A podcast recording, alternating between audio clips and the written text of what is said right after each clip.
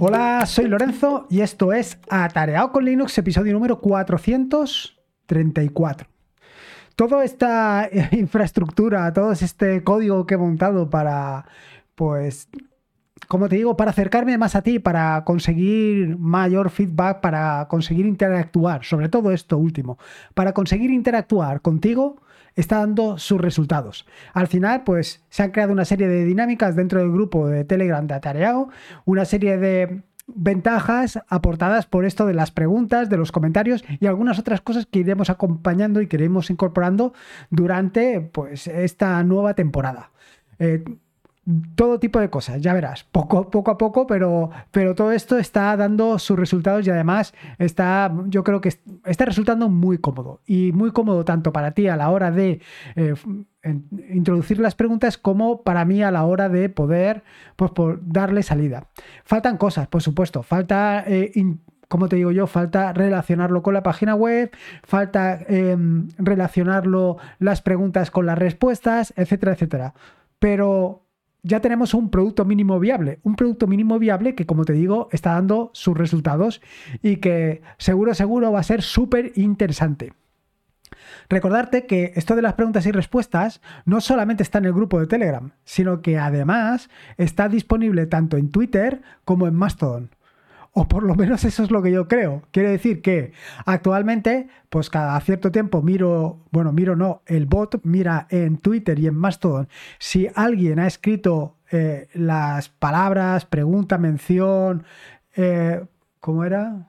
Ahora no me voy a acordar. Bueno, básicamente sobre todo la palabra pregunta eh, con el hashtag, es decir, el hashtag pregunta seguido de atareado.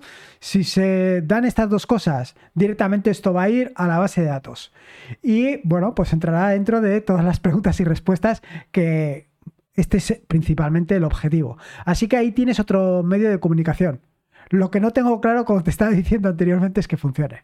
Bueno, como te digo, lo importante de todo esto no es eh, todo lo que hay desarrollado, que también, porque claro, evidentemente lo he pasado pipa haciéndolo, sino un poco más allá de esto, sino, quiero decir, al final es darle salida, conseguir esa interacción. Y como te digo, la hemos conseguido. Y para ello, pues qué mejor que uno, un capítulo de preguntas y respuestas, un capítulo de preguntas y un qué tiene que pasar para que yo deje Linux. Efectivamente ahí es donde José Jiménez ha dado en todo el hueso. José Jiménez que pregunta, ¿qué tiene que pasar para que dejaras de utilizar Linux y migraras a otro sistema operativo? Eh, pues no lo sé. a ver, realmente eh, la gran ventaja que yo le encuentro a Linux es que actualmente me permite hacer todo lo que a mí me dé la gana. Quiere decir que, por ejemplo, ahora estoy muy metido y muy enfrascado en Rust y con esto pues puedo levantar un contenedor Docker donde a mí me dé la gana, puedo... Em, puedo levantar una página web, un servidor, puedo hacer, puedo meterme en las tripas del sistema operativo, puedo eh, levantar y crear mis propios servicios. Todo este tipo de cosas, pues las tengo muy de la mano. Por un lado, porque se trata de un sistema operativo donde todo el código está abierto, donde se conoce todo, donde puedes interactuar hasta lo más mm, profundo. Y por otro lado es porque, y esto es importante, le llevo mucho tiempo dedicado. Con lo cual, estas dos cosas unidas, pues realmente hacen eh, la pieza fundamental. Digamos que, por ejemplo, eh, ahora mismo pasarme a Windows o pasar a MacOS, pues digo desde el punto de vista del ocio, porque desde el punto de vista profesional sí que utilizo Windows, pero em, pasarme a cualquiera de estos dos sistemas operativos me representa un salto importante, porque no solamente eh, no conozco el sistema operativo, que bueno, en el caso de Windows sí que lo conozco, en este caso sería menos traumático, pero sobre todo lo que no conozco es todas las herramientas que hay detrás para poder desarrollar, que al final es con lo que yo disfruto, con el desarrollo. Y no solamente esto, eh, o una de las cosas fundamentales que hago, aparte del desarrollo, es compartir todo lo que hago con todo el mundo. Para ello tienen que ser pues licencias open source, licencias del tipo MIT, licencias de y que no tengo muy claro que en otros sistemas operativos eh, todo el software que se desarrolle se pueda licenciar con este tipo de soluciones. Entonces, ¿qué es lo que tendría que pasar? Bueno, pues a lo mejor lo que tendría que pasar es que hubiera otro sistema operativo también eh, con una licencia del tipo MIT, con una licencia del tipo open source y que pudiera trabajar sobre él y que me diera eh, mucha facilidad a la hora de volcar todo el conocimiento que actualmente tengo en Linux, pues volcarlo en ese nuevo sistema operativo. Con lo cual, el salto es muy elevado. Yo creo que hay ahí una curva brutal para que ahora mismo pueda hacer el salto. Pero bueno, nunca se sabe. Sobre BIM. Eh, bueno, no voy a poner el nombre porque he puesto en las notas del podcast eh, la pregunta en la persona que lo ha hecho y dice, ¿cómo se puede agregar a una palabra ya escrita, por ejemplo, alma, corchetes o llaves de forma automática? A ver, yo lo que hago actualmente, bueno, seguro que hay algún complemento que lo hace. No lo dudo, no lo pongo en duda, ni mucho menos. Estoy convencido que hay no solamente uno, sino que habrán varios que lo conseguirán hacer hacer. Pero yo la realidad es que no utilizo ninguno de estos. Simplemente lo que hago es utilizo C y W, con lo cual lo borro, pongo paréntesis, escribo paréntesis, escapo y pongo P. Y con eso lo habré puesto la palabra entre paréntesis. Lo mismo si es una frase. Quiero decir, en el caso de que sea una frase, lo que haría sería C eh, barra hasta el final y luego pondría abrir paréntesis y ponerlo. Ya te digo que seguro que hay herramientas automáticas que te permiten hacer esto, etcétera, etcétera. Pero realmente, como yo lo utilizo relativamente poco, pues con esto me apaño fantástico. Al final, todo lo que es el lenguaje que te ofrece BIM y NeoBIM es una de las cosas que, que más ofrece, o sea, que más facilita. Y esto es una de ellas. Y luego algo que hasta el momento no estaba haciendo, y no sé por qué, es utilizar más el modo visual. Y es que, por ejemplo, cuando tienes una palabra eh, que has copiado de otro sitio, simplemente lo que tienes que hacer es V, I, eh, W, con lo cual habrás seleccionado la palabra en cuestión y luego con P la pegas encima. Y ya está, y con esto ya lo tendría resuelto. La parte de pegar. La parte de poner entre... Bueno, yo creo que en el caso de que estés en el modo visual y pongas paréntesis, tengas seleccionado lo que tengas seleccionado y pongas paréntesis, yo creo que le pone paréntesis. Pero esto no estoy muy seguro. Sea como fuere, con las dos soluciones que te he dado, yo creo que son suficientemente sencillas, prácticas y rápidas como para no calentarte en poner otro complemento más. Que si lo quieres poner, ahí está el asunto. Sobre el método Zettelkasten, Juan Di pregunta. El nombrar correctamente los archivos es una práctica que nos ayuda a ser más eficientes, además de poder intercambiar nuestra información sin problemas.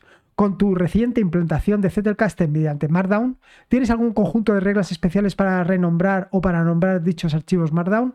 Lo podrás compartir. Me interesa saber tu experiencia con el manejo de compatibilidad en los nombres de los archivos. No le dedico ningún tiempo al nombre de los archivos. Ninguno. En absoluto. Para nada.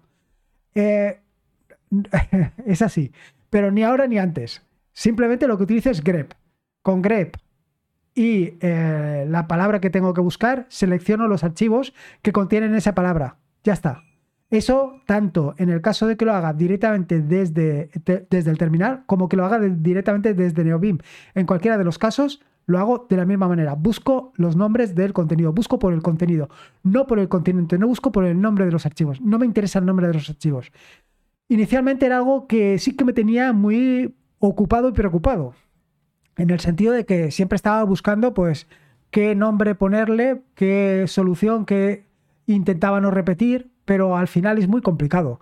Al final, pues, eh, actualizar Rust, a lo mejor lo actualizas varias veces y a lo mejor alguno, eh, el título lo repites varias veces pero lo importante es el contenido que tengas, porque a lo mejor lo que has puesto es actualizar Rust y no sé qué, pues con esas combinaciones puedes llegar a obtener lo que a ti te interesa, pero por el contenido. Y esto es básicamente lo más importante para mí. Respecto al tema de Zettelkasten, actualmente estoy utilizando, y creo que lo comenté en el podcast de, de la semana pasada, estoy utilizando un complemento para NeoBeam que se llama Mardan Flow, que es brutal funciona muy bien, me permite moverme muy rápidamente entre los distintos archivos y no me preocupa tanto lo que hay como el contenido. Eh, y el nombre del archivo siempre me redirige al otro. Entonces, inicialmente no estoy teniendo problemas, pero claro, tampoco te puedo decir. Al final ah, llevo, pues, no sé, un año utilizando Zettelkasten. Yo creo que va por ahí. Así que nada.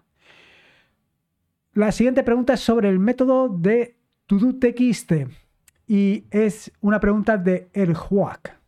Bueno, te he, puesto, aquí el nombre, en las notas del podcast está puesto con claridad en lugar de esta pronunciación aleatoria que acabo de hacer. Y dice, estoy intentando usar TodoTXT y quiero sincronizar los archivos de la lista en mi VPS. He encontrado file. ¿Lo has probado? Tiene buena pinta. ¿Merece la pena como es el hosted? La verdad que tiene buena pinta. Sí, en su momento probé file pero me parece muy pesado. Yo actualmente estoy utilizando única y exclusivamente File Browser, pero File Browser no sirve exactamente para lo que tú necesitas, sino que, bueno, sirve para compartir archivos con otras personas. Yo en este caso, en este caso particular, me decantaría básicamente por utilizar WebDAV.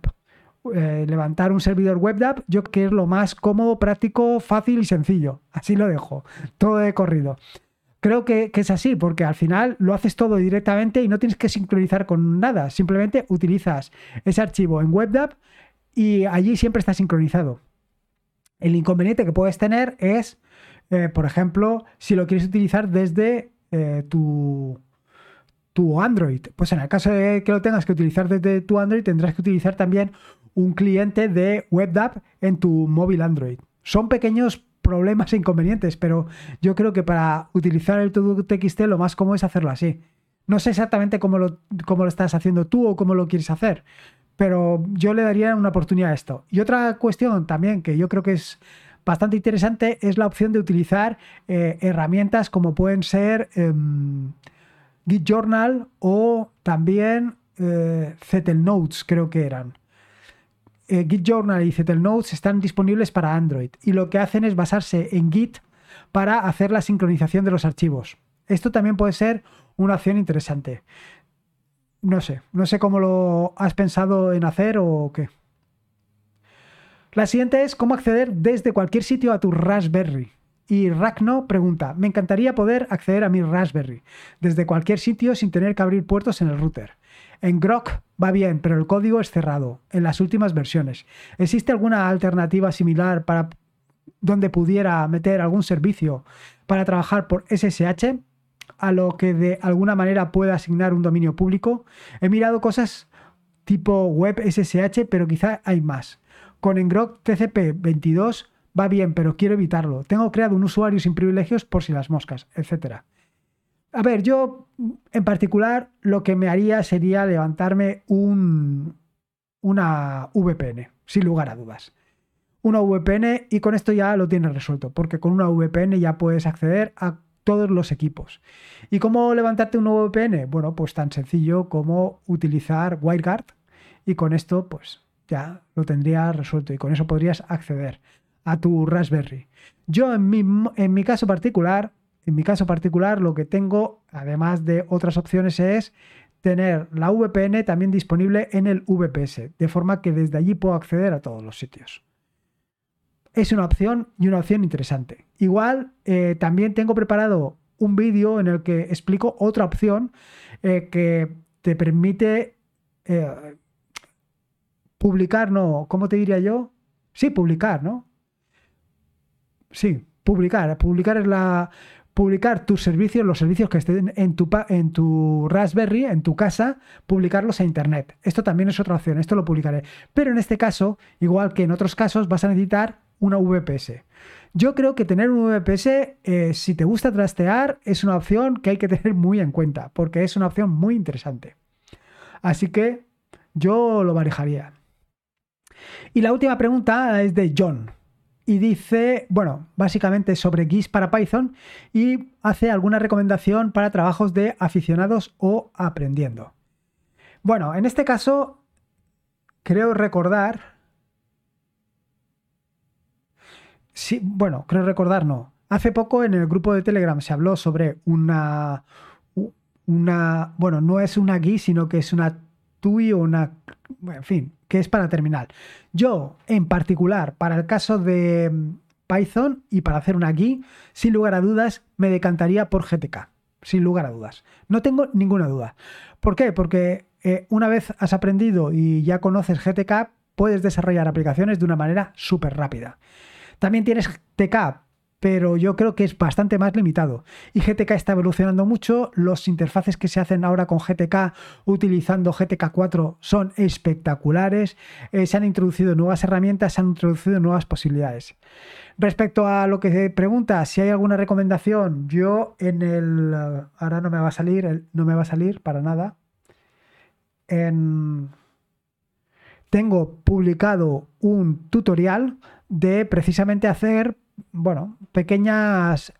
Creo que tengo un, tutorial completo de, GTK y luego también tengo un tutorial para hacer eh, y GIS y, este tipo de cosas para el caso de tanto con Python como con otras herramientas. Yo te recomendaría que le pegaras un vistazo.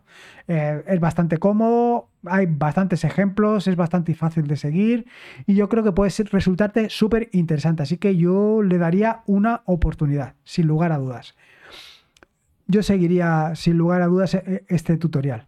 Y además no solamente le echas un vistazo a la parte de Python, sino también le puedes echar un vistazo a la parte de Bash, que lo que vas a poder hacer son pequeñas interfaces con Bash que son súper cómodas. Por ejemplo, utilizando Zenity y cosas por el estilo.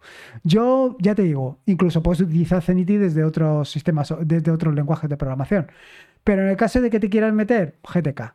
El inconveniente, bueno, pues que con GTK tienes una doble curva de aprendizaje. Por un lado, la curva de aprendizaje de Python y por otro lado, la curva de aprendizaje de conocer todos los objetos que tiene a tu disposición o que pone a tu disposición Python. Pero la gran ventaja es que una vez los conoces, pues no te tienes que preocupar no solamente en Python, sino que además si en un momento determinado empiezas a desarrollar en otros lenguajes de programación, si empiezas a, desarrollar, por ejemplo, en Rust, este, este aprendizaje que has hecho en Python también lo puedes migrar a Rust sin tener que volver a realizar otra, otro, otro aprendizaje adicional. Y nada más, esto es un poco lo que quería contarte. Han sido unas pocas preguntas, pero yo creo que bastante interesantes. Sobre todo, y como de costumbre, el amigo José Jiménez con la de qué tiene que pasar para que deje Linux me ha dejado todo roto.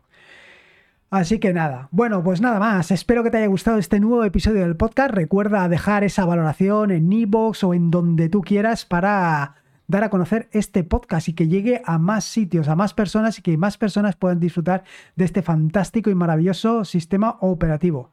Recordarte que este es un podcast de la red de podcast de sospechosos habituales donde puedes encontrar fantásticos y maravillosos podcasts. Puedes suscribirte a la red de podcast de sospechosos habituales en feedpress.me barra sospechosos habituales. Y por último, y como te digo siempre, recordarte que la vida son dos días y uno ya ha pasado. Así que disfruta como si no hubiera mañana y si puede ser con una de preguntas, mejor que mejor. Un saludo y nos escuchamos el próximo lunes. Hasta luego.